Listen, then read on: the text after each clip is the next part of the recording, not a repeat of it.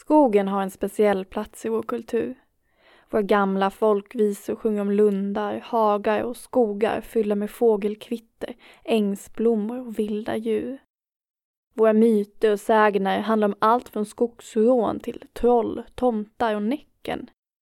I våra efternamn växer det också många träd, såsom ek, lind, björk, lund och alm. Vår gemensamma bild av Sverige är många gånger förknippad med våra skogar och vår natur. Det är inte bara vår välfärd som har byggts upp av skogen, utan också en stor del av vår identitet som folk.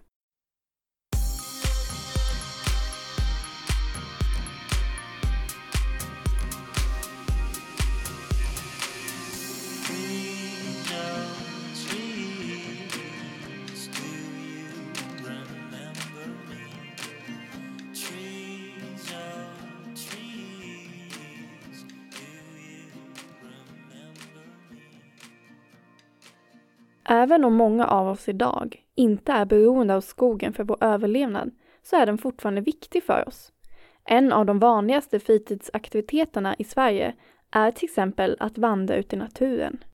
I en enkätstudie från 2005 sa 80 procent av alla tillfrågade att det var nödvändigt för livskvaliteten att komma ut i naturen. På frågan vad ska skogen användas till så rangordnar vi skogens betydelse för människors hälsa på första plats. På andra plats kommer hänsyn till biologisk mångfald, kulturmiljöer och friluftsliv. Först på tredje plats kommer skogen som träråvara. Hur går det här ihop med skogsindustrins plantage? Det verkar som att det finns en konflikt här mellan vad allmänheten och vad industrin vill använda skogen till. Då har vi fråga nummer sju. Vilken blomma är ett typiskt vårtecken? Är det ett Maskros, kryss tussilago eller två solros? Tussilago. Ja, tussilago. Dubbelkolla här. Vad använder vi skogen till? Man kan vara ute där och så kan man grilla och sen så kan man göra hus av träden. Leka, hugga ner träd. Fast det är inte bra. För att göra papper. Ja. Och så växer upp nya träd. Eh, veta, björk, hoja, tälta där. Gör allt möjligt.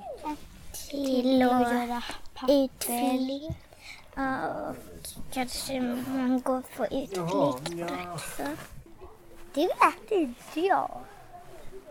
Jag vet inte. Mm. Vara i och kanske göra saker av och så.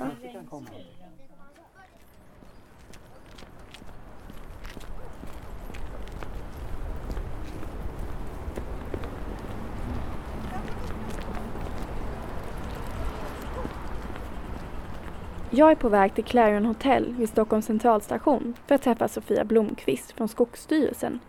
Det är den myndighet som ska se till att Sveriges skogspolitik genomförs. Hon är specialist på skogens sociala värden. Skogens sociala värden är ett begrepp som används för att beskriva människan i skogen. Om en skog har höga sociala värden så innebär det att den är betydelsefull för många människor.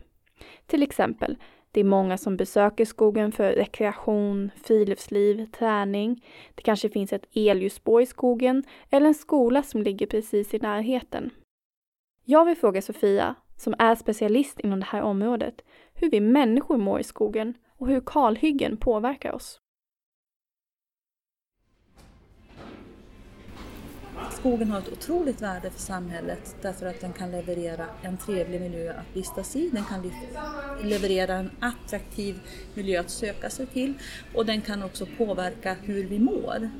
Och där finns det ju väldigt mycket forskning som är ja, gammal och nyare som just pekar på det här med påverkan på hälsa.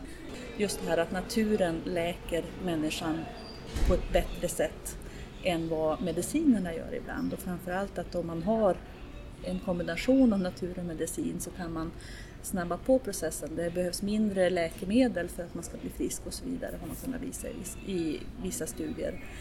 Eh, till och med bara på att titta på en tavla med naturmotiv så kunde man visa att det var mindre ångest, mindre smärtstillande än en patient som hade andra typer av konstverk på sin, på sin vägg. Så att, alltså att, att natur och skog har en läkande inverkan, eller positiv för hälsan ska jag säga, det vet vi. Vi vet också att, att eh, närheten till skog gör att man får ett lägre BMI det är inte bara så att vi mår bra av att vara i skogen, utan vi, vi, vi, det är inte bara att vi vet det, utan nu har vi också vetenskapliga bevis mm. som verkligen stöder det, att vi mår bra av att ha tillgång till skog. Och det blir i förlängningen också mer ekonomiskt kan man säga, eller att man liksom Ja, som tittar ur ett samhällsperspektiv så kan man ju se, alltså, om man tittar på de hälsoproblem som skogen framförallt hjälper upp så är det stress och det är, som jag var inne på, BMI. Och båda de sakerna är ju sådana folkhälsosjukdomar som vi ser ökar i vårt samhälle. Så att det är klart att det har en stor vikt, att det finns, att det finns den här tillgången till miljön. Människan mår alltså bra av att vara ute i skog och natur. Det finns en mängd hälsofördelar som vi kan vinna på att vistas i skogen. Till exempel minskad stress, bättre motståndskraft mot sjukdomar, bättre hälsa. Det har även visat sig ha en positiv inverkan på rehabiliteringen efter svårare skador och sjukdomar. Skogen påverkar också människors hälsa genom de ekosystemtjänster den ger oss. Ekosystemtjänster är ett samlingsbegrepp för allt det som naturen ger oss människor, som till exempel ren luft och rent vatten. Men det kan också vara sånt som svamp, äpplen och bär, i stort sett allt det som naturen ger oss gratis. Om vi skulle räkna på alla dessa gratis tjänster som skogen faktiskt ger oss, kan det vara så att det är mer samhällsekonomiskt att bevara en skog än att hugga ner den? Och i så fall, gäller det bara för stora skogsområden eller är mindre skogsdungar, parker och grönområden lika viktiga? Men hur viktigt är det då att ha närhet till en skogsdunge, en park eller ett grönområde? Ja, där, där är ju pudelns kärna. Det vet vi ju inte. Det finns, liksom inte, det finns inte ett mått på hur viktigt det är. Nej. Vi vet att det är viktigt och man brukar prata om att ett par hundra meter, alltså en människa är ute ungefär ett par minuter per dag och ska mm. man då hinna komma in i en grön miljö och verkligen dra fördel av den nyttan, då är det inte så många hundra meter du kan ha till skogen. Alltså jag kan ta mig en bit. Men är man fyra år eller är man 75 år och går med rollator, då kan man inte ta sig så jättelångt. Och då är det ju jätteviktigt att de här skogarna finns nära.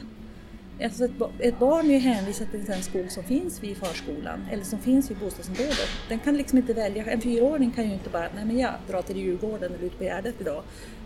För det tillåter man inte en fyraåring att göra utan då ser man till att ha en aktivitet så att de får komma dit. Men, men eh, en vuxen kan ta sig dit. En äldre person har inte heller samma möjlighet att ta sig hejvilt genom stan kors och tvärs. Så att eh, just det här att det finns ju människor som inte har lika lätt att röra sig runt omkring och som inte har lika lätt att ta sig, ta sig vart som helst gör att de här nära skogarna blir så viktiga. Och så sen ska man inte glömma de studier som ändå visar hur viktigt det är att kunna se ett grönt träd genom fönstret. Det har man kunnat visa att det, det kan öka liksom arbetsglädjen, öka, minska betydelsen av lön för om man trivs på jobb. Alltså massor med sådana saker som kan bli positivt. Och återigen det att det är läkande att få se det här gröna genom fönstret. Så jag tror att den gröna miljön i stan är jätte, jätteviktig. Jätte, jätteviktig. Okej, okay. Så skogar och grönområden som ligger nära samhällen kan till och med vara mer betydelsefulla eftersom det är fler människor som har tillgång till dem.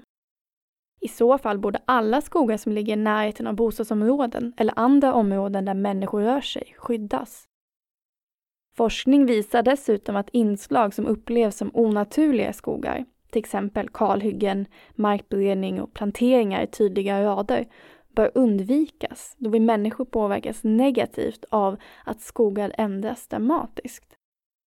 Jag misstänker att det inte är många skogar i tätorter som huggs ned eller påverkas på det här sättet. Men när jag frågar Sofia Blomqvist om det får jag inte riktigt det svaret som jag hade tänkt mig. Hur bra är Skogsstyrelsen på att kartlägga och skydda skogar som har ett högt socialt värde? Ja, det där är ju svårt. Det beror på hur man menar. Vi är jätteduktiga på det, men vi gör det inte för vi har inte det uppdraget. Okej. Alltså vi har uppdrag att alltså vi har, det vi har, vi har inte uppdraget att kartlägga skogar. Nej. Däremot har Naturvårdsverket har ju nu fått ett uppdrag att ta fram en metod för hur man skulle kunna kartlägga och beskriva de här skogarna. Och där är vi med och talar om hur man kan göra eftersom vi har ganska lång erfarenhet och god kunskap om hur man skulle kunna göra det här.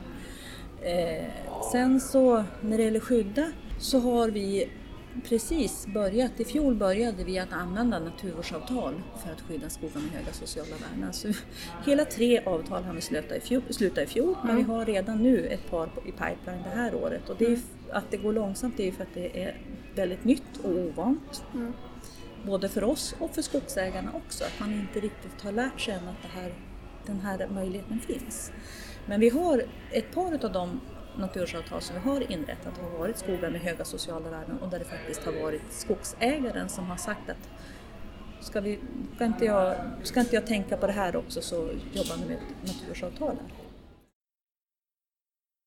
Eftersom det inte ligger i Skogsstyrelsens uppdrag att kartlägga skogar med höga sociala värden så finns det inte heller någon statistik på hur många skogar som har skyddats eller huggits ned.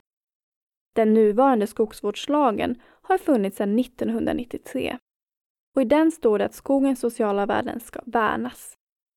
Men det saknas tydliga regler om vilken hänsyn som ska tas till skogar som har de här värdena och också bestämmelser som förhindrar att dessa skogar huggs ned.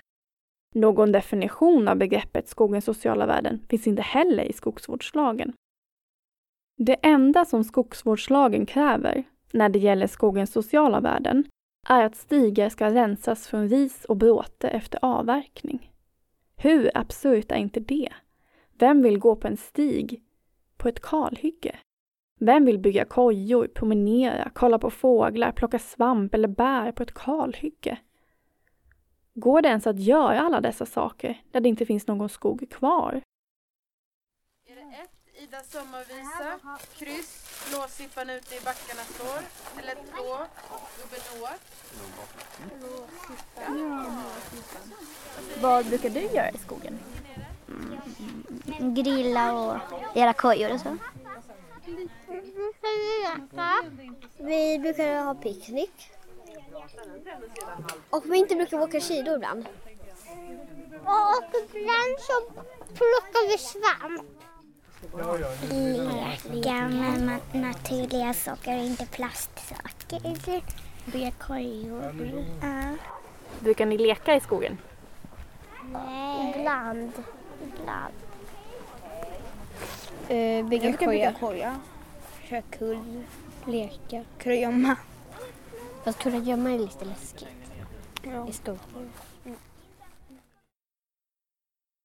Forskning visar att det är bra för människan att ha närhet till skogen och att vara ute i skog. Att människor påverkas negativt av att skogar i deras närhet huggs ned.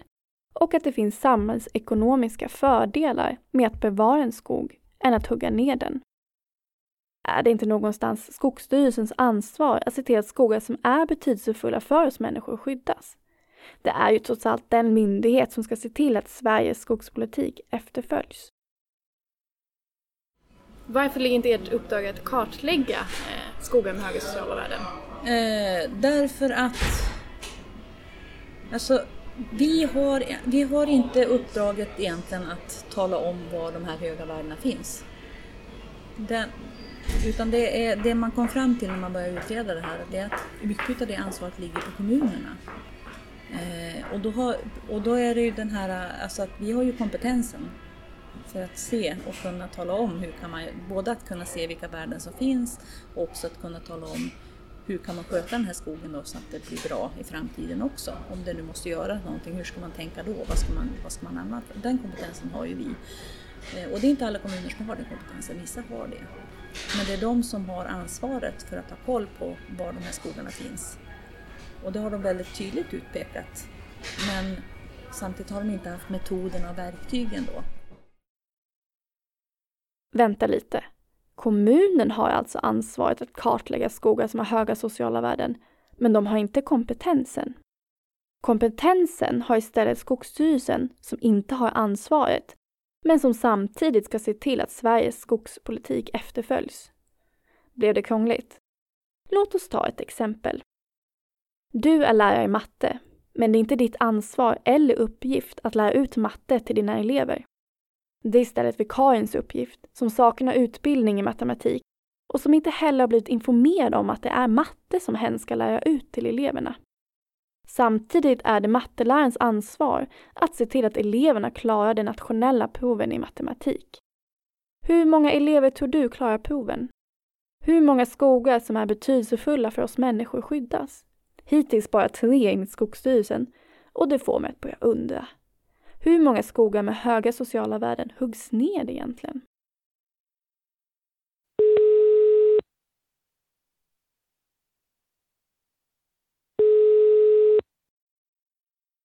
Ja, det är Britt-Marie. Ja, hej Britt-Marie. Det här är Petra. Mm, hejsan. Skulle du kunna börja med att berätta? Vad var det som hände? Eh, ni hade gått på sommarlov och så kom ni tillbaka. Ja, ja det var ju sommarlov eh, och skolan är stängd fyra veckor. Och eh, när vi kommer tillbaka så märker jag direkt när jag kör ner mot skolan att det är någonting som inte stämmer. Och skog, skogen precis bredvid skolan är alltså borta. Och eh, vi hade inte fått någon förvarning om det alls. Och eh, det blev som en klump i magen för mig och framförallt för barnen också. Liksom.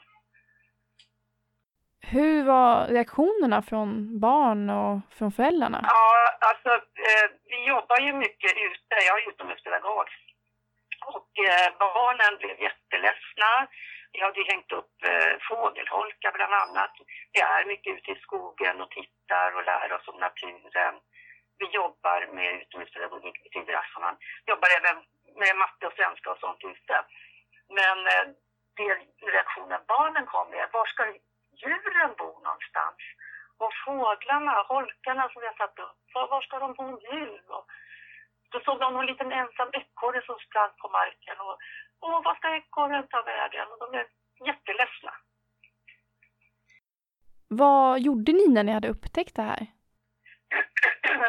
ja, vad gjorde vi? Vi försökte prata med barnen. Och det var ju ingen som visste egentligen var, varför och vad som hade hänt. Men det är ju inte... Det var ju alltså en privat eh, skog, skog, skogsmark. Och eh, de hade tagit eh, träd, för de behövde träd. Så att jag försökte prata med barnen det. Men eh, de förstod ju inte det i alla fall. Det är svårt att för, förklara för barn. Det, är liksom, det, det kändes som att det var deras skog bara för att vi har jobbat så mycket när jag varit där. Skogen intill Misienskolan i Täby utanför Stockholm avverkades i augusti 2011. Skogen var unik för området med dess lövskog, barrblandskog och höga gamla tallar. Men den var kanske ännu mer unik för de som bodde i området och för barnen på Midstedskolan som lekte och lärde sig i skogen. Skogen var bara fem hektar stor, så den kan knappast ha varit särskilt ekonomiskt betydelsefull för markägaren.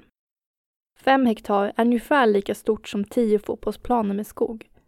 Så varför höggs den ned? Och varför fick inte de som dagligen använde skogen reda på att den skulle huggas ned? Det är, ju, det är ju en miss en sån gång, för en, alltså är det så nära en skola så är det jättesvårt att säga något annat än att det är höga sociala värden. Just för att, jag är tillbaka på Claren Hotel vid Stockholms central och har precis läst upp fallet Milstensskolan för Sofia Blomqvist för att få en förklaring till varför det blir så här.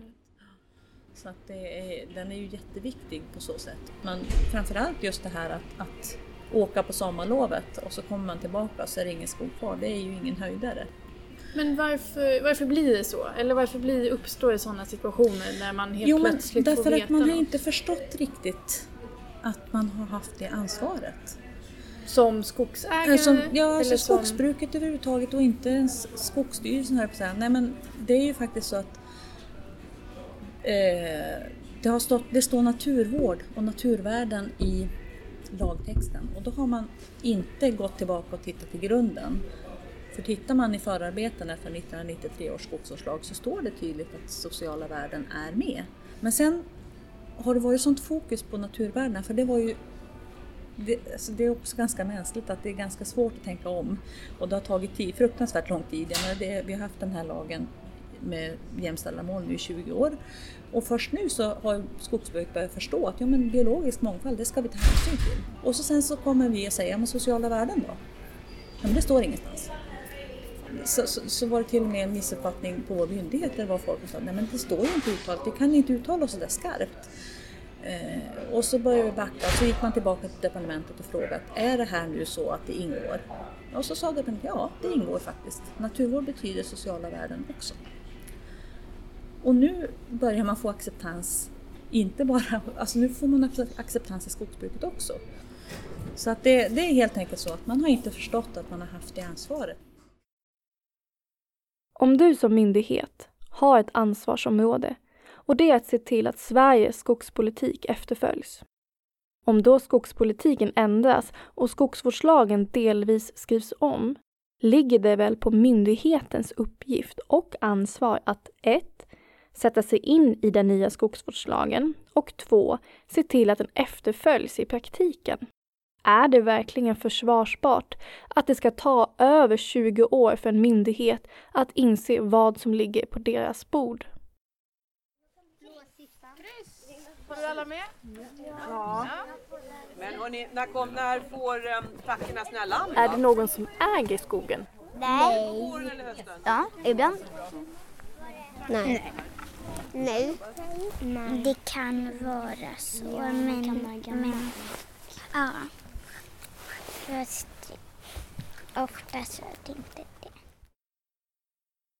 Markägaren som ägde skogen intill Milstensskolan hade köpt skogen i förhoppning om att få bygga bostäder där. När markägaren fick nej till bygglovet avverkades skogen ändå. Trots att kommunen visste om att området skulle huggas ned valde de att inte göra något. De hade kunnat köpa skogen och gjort ett naturreservat av området. Eller tecknat ett naturvårdsavtal med markägaren. Ett naturvårdsavtal är ett avtal mellan markägare och staten där markägaren får ekonomisk ersättning för skogen som skyddas. Även Skogsstyrelsen visste om att skogen skulle avverkas. Alla som tänker hugga ner en skog som är större än 0,5 hektar, det vill säga ungefär lika stor som en fotbollsplan, måste nämligen anmäla det till Skogsstyrelsen. Om Skogsstyrelsen inte hör av sig inom sex veckor med rekommendationer eller invändningar mot den planerade avverkningen har markägaren rätt att hugga ned skogen. Det enda markägaren måste göra innan en avverkning, som är kopplat till de sociala värdena, är att skriva i avverkningsanmälan om skogen angränsar till en bebyggelse och om markägaren tänker begränsa skador på stigar och leder. Det finns inte ens krav på att markägaren ska informera de som bor i närheten av skogen att området ska huggas ned. Vilket innebär att du kan gå till jobbet som vanligt en morgon och när du kommer hem på kvällen är skogen utanför ditt fönster borta. Kontaktade ni kommunen och vad, vad sa de om det här? Ja, det var ju mest föräldraföreningen och sådär som tog, tog tag i det och eh, kollade upp och vi fick, eh, jag tror rektorn ringde. Det här är ett tag sedan så jag kommer inte ihåg hur det gick till riktigt. Men, eh, vi tog, tog reda på genom kommunen och kommunen hade ingenting med det att göra. Utan det var ju den privata markägaren. Och det var deras svar? Kommunens svar? Ja, ja, ja. För det var ju så att både kommunen och Skogsstyrelsen visste ju om att skogen skulle avverkas. Så ni var ju faktiskt de enda som inte visste om det. Ja, precis. Ja, men det var det som kändes lite jobbigt. Hade vi fått veta det i förväg, då hade man ju dels kunnat protestera och ifrågasätta varför och sådär. Eh, och så kunde vi också ha förberett barnen på det hela. Eftersom det var, låg så nära oss och vi ser skogen genom många av våra klassrumsfönster och sådär. Kommunen visste om det, Skogsstyrelsen visste om det, markägaren visste om det. Alla utom de som dagligen vistades i skogen visste om att skogen skulle avverkas. Varför var det ingen som informerade skolan och det boende i området att det här höll på att hända? Och vad har kommunen för roll i det hela? Det svar som personalen på skolan fick var att kommunen inte hade någonting med det här att göra. Men kommunen hade faktiskt avslagit markägarens begäran om att få bygga bostäder där. Avslog de verkligen begäran för att de ville ha ett kalhygge på platsen istället? Jag har svårt att tro det. Så varför gjorde de ingenting? Visste de ens om att de kunde göra ett naturreservat eller teckna ett naturvårdsavtal?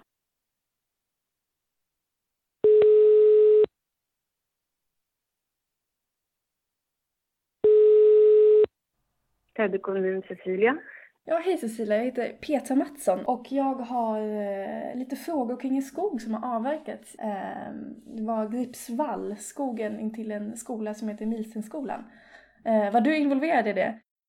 Ja, jag känner till eh, ärendet, eh, gör jag. Hur kommer det sig att skogen höggs ned? Eh, det är privata markägare och de eh, skickade in en avverkningsanmälan till eh, Skogsstyrelsen om eh, en ansökan om att få avverka skogsbeståndet. Men ni på kommunen visste om att den skulle avverka skogen? Ja, vi fick upp, upp information från Skogsstyrelsen att det skulle avverkas där. Och då var vi ute med Skogsstyrelsen på plats. Eh, och det Skogsstyrelsen kunde göra då, det var att skriva ett råd att man skulle spara eh, ett visst antal träd per hektar som särskild naturvårdshänsyn eftersom det ligger en skola i närheten. Och göra en anpassning utifrån det perspektivet. Visste ni om att ni hade kunnat teckna ett eh, naturreservat eh, eller skriva ett naturvårdsavtal? Eh, och på så vis från liksom kommunens sida liksom lyckats behålla den här skogen? Ja, jag gav information till chefer här för att jag fick den informationen från Skogsstyrelsen att det kunde göras på ett sådant sätt. Men eh, det är ju cheferna och politikerna som tar beslut. Eh, så att det gick inte vidare åt det hållet. Vad jag har hört så hade ju den eh, markägaren då tänkt att bygga bostäder på, på det här området som kalavverkades. Ja, men... det var tanken att man skulle bygga bostäder där men det blev en annan majoritet i Täby. Ja.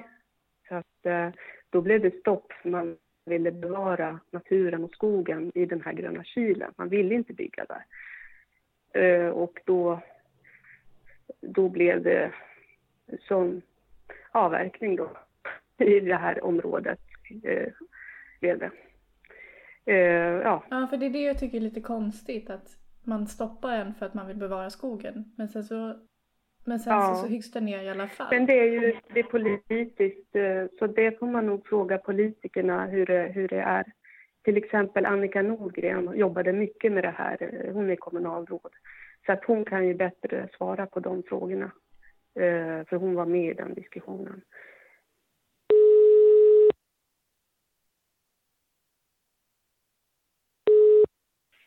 Annika Nordgren. Ja hejsan, jag heter Petra Mattsson och eh, jag har pratat med Cecilia Lundin på Täby kommun och så blev jag tipsad att ringa till dig. Jag har nämligen frågat om en skola som heter eh, Misenskolan och eh, en skog som avverkades där för några år sedan. Ja. Varför avslog ni markägarnas förfrågan om att få bygga bostäder? Nej, men det har ju varit känt länge att, att de har velat eh, bygga på platsen. Men Centerpartiet har också varit väldigt tydligt länge att inte vi, att inte vi tycker att vi vill se en bebyggelse där. Och sen så, så är det ju eh, den politiska eh, delen när, vi, när man har en överenskommelse så, så gör man ju överenskommelse med de, de andra partierna i alliansen. Ja, för det är det jag tycker är lite konstigt att man stoppar en för att man vill bevara skogen. Men sen så, men sen så, så hyggs det ner i alla fall. Ja, men då är det ju fastighetsägarnas rätt. Eh, det är ju äganderätten att använda sin egen mark. Och om de då ansöker om att få göra bebyggelse med detaljplan och de inte får den beviljad och de istället väljer att de vill avverka skogen så är det ju någon form av... Eh, det är ju deras ägande, som ägares rätt att besluta vad de vill göra med marken. Eh, det, kan ju, det, det styr inte vi. De kan ansöka om en detaljplan för bebyggelse och den får vi sen då politiskt ta ställning för. Var det några diskussioner kring att eh, göra ett naturreservat av området eller att teckna något eh, naturvårdsavtal med, med markägaren? Nej, det har vi ingen politisk majoritet för. För Skogsstyrelsen visste ju om att den här skogen skulle avverkas eh, och även ni då på kommunen. Men eh, det var ingen som hörde av sig till eh, skolan eller de som bodde i området om att skogen skulle avverkas. Nej, alltså Centerpartiet fick inte reda på att den skulle avverkas förrän den redan var avverkad. Ehm, så att jag kan, jag kan endast svara för den, på den frågan, så att säga. Ehm, sen, är, sen så är det ju som så här att troligen så var det väl någon som var informerad, men inte jag. Oj, det här verkar ha varit en politisk soppa. Täby kommun avslog markägarens begäran om att få bygga bostäder till Misenskolan för att de ville bevara skogen. Men när markägaren fick avslag och då lämnade in en avverkningsanmälan fanns det plötsligt ingen politisk majoritet för att skydda skogen. Vilket ju var orsaken till varför kommunen avslog byggbegäran från första början. Men om de hade haft politisk majoritet, hade skogen då stått kvar idag? Ja, kanske. Det räcker inte att Skogsstyrelsen och kommunen kommer överens om att skydda en skog. Det måste också få med sig markägare på tåget som kan tacka ja eller nej till ett naturvårdsavtal. Det starkaste vapnet som kommunen därför har är att bilda naturreservat. Men då måste de ge markägaren ekonomisk ersättning. Och det är inte alla kommuner beredda på att göra, eller ens har råd att göra. Den som äger tätortsnära skog har mycket makt och bestämmer i många fall vad som ska hända med våra skogar och vår närmiljö. För även Skogsstyrelsen har en begränsad möjlighet att påverka, vilket också visade sig i det här fallet. Skogsstyrelsen rekommenderade nämligen markägaren om att spara 35 tallar per hektar i naturvårdshänsyn. Men markägaren har faktiskt ingen skyldighet att följa Skogsstyrelsens råd och därför kalhöggs skogen intill Misenskolan utan att träden sparades. Det kallas frihet under ansvar, vilket innebär att markägaren ska ta större ansvar än vad lagen faktiskt kräver. Hmm, jag undrar hur det går med det.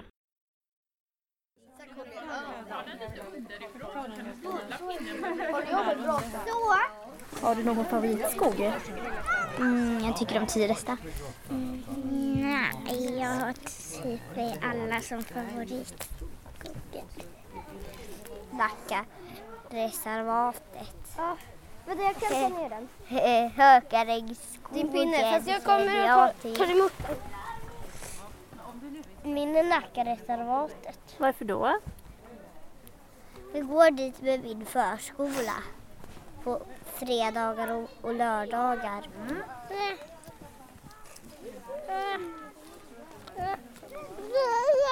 Den här som min. Mm. Jag har en favoritstol på min farmors land. Mm. Jag har den med. Fallet Milstensskolan är tyvärr inte unikt. Den tätortsnära skogen i Sverige minskar för varje år, vilket inte är så konstigt med tanke på att markägare inte behöver ta hänsyn till de som dagligen använder skogen. Det finns till och med en europeisk studie där experter från 18 länder i Europa har undersökt skogens sociala värden i nationella policydokument och lagstiftning. Resultatet visar att Sverige, tillsammans med Grekland och Island, ligger i botten av europeiska länder när det gäller att prioritera friluftslivsfrågor och människan i skogen. Hur kan det ha gått så här långt? Det är ju speciellt i våra nära skogar som vi har möjlighet att i vardagen promenera, träna, rasta hunden och känna lugn och ro. Det är här barnen får möjlighet att lära känna vilda växter och springa av sig bland mossiga stenar och krokiga grenar. Är det verkligen bara upp till markägarna att bestämma om vad som ska hända med våra skogar? Vad har jag som privatperson för utrymme att påverka och tycka till när en skog som jag berörs av riskeras att huggas ned.